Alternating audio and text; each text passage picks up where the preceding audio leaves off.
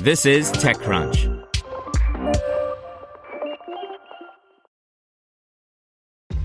This episode is brought to you by ShipStation. You know, some things take a lot of work, like sending little robots to far off distant planets. And just as that's challenging, so too is running a successful e commerce business, especially when there's so much to do. So I want to introduce you all to ShipStation.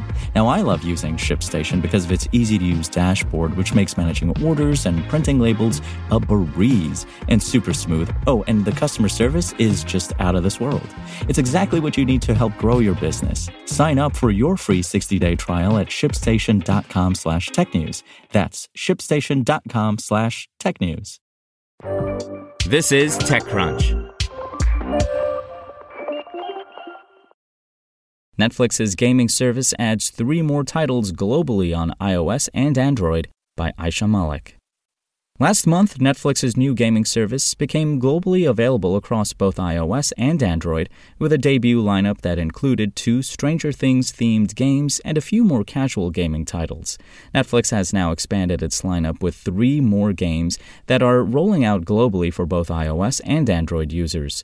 The first new title is called Dominoes Cafe and includes a game of dominoes with a variety of realistic challenges in one on one or two on two contests. The game includes three classes classic game modes with three difficulty levels.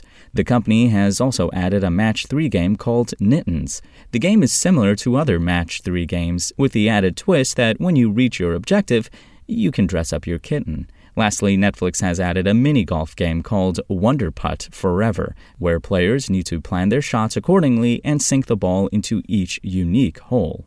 The company has also announced that it's releasing two more games in the near future. The first title is called Hextech Mayhem, a League of Legends story, and is a rhythm game where you bounce to the beat of the music to avoid obstacles, disarm enemies, and light fuses. The second game is called Arcanium Rise of Akhan.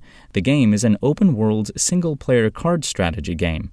Netflix's lineup now includes 10 titles, including Bowling Ballers, Shooting Hoops, Teeter Up, Asphalt Xtreme, Stranger Things 1984, Stranger Things 3, and Card Blast. To access the titles on Android, you need to tap on the New Games tab in the Netflix app for Android, where the games are listed. After selecting a title, users are directed to the Google Play Store to install the games, as you would any other app. Once the games are downloaded, they are available to play at any time by tapping them within the Netflix app or on the home screen of an Android device. For iOS, Netflix is using a similar system where users are directed to Apple's App Store for downloads. Longer term, Netflix has plans to expand its gaming catalog with other additions and gaming genres. For example, the company acquired the independent game developer Night School Studio in September, best known for narrative driven titles like Oxenfree, to further build out its library of Netflix games.